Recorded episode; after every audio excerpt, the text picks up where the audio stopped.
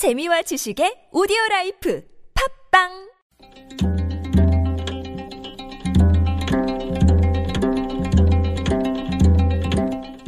한문학자 장유승의 길에서 만난 고전 옛날 아주 먼 옛날 세 명의 신이 이 세상을 다스리고 있었습니다.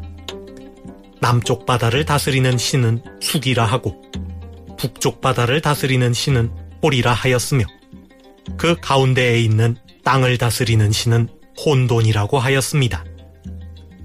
숙과 홀은 종종 혼돈의 땅에 와서 만났는데 그때마다 혼돈에게 후한 대접을 받았습니다.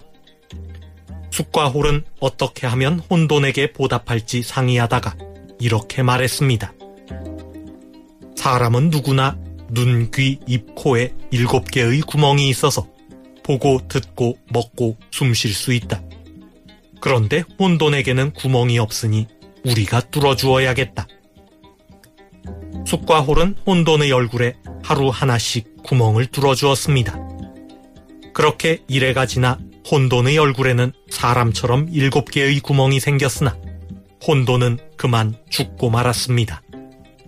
장자 응제왕 편에 나오는 이야기입니다.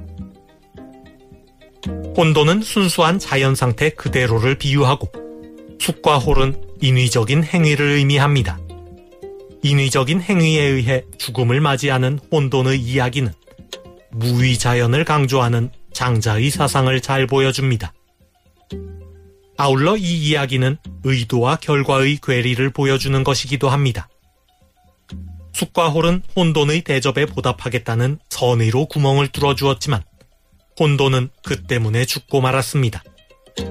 내가 베푸는 선의가 남에게 피해를 입힐 수도 있다는 이야기입니다. 탄핵 심판 최종 변론에 불출석한 대통령이 의견서를 통해 선의를 왜곡해서는 안 된다고 주장했습니다. 조언을 듣겠다는 선의는 비밀 누설이 될 수도 있고, 재단을 설립하겠다는 선의는 금품 요구가 될 수도 있고, 중소기업을 돕겠다는 선의는 특혜가 될 수도 있습니다. 내가 선의로 한 행동이 남에게는 아닐 수도 있습니다.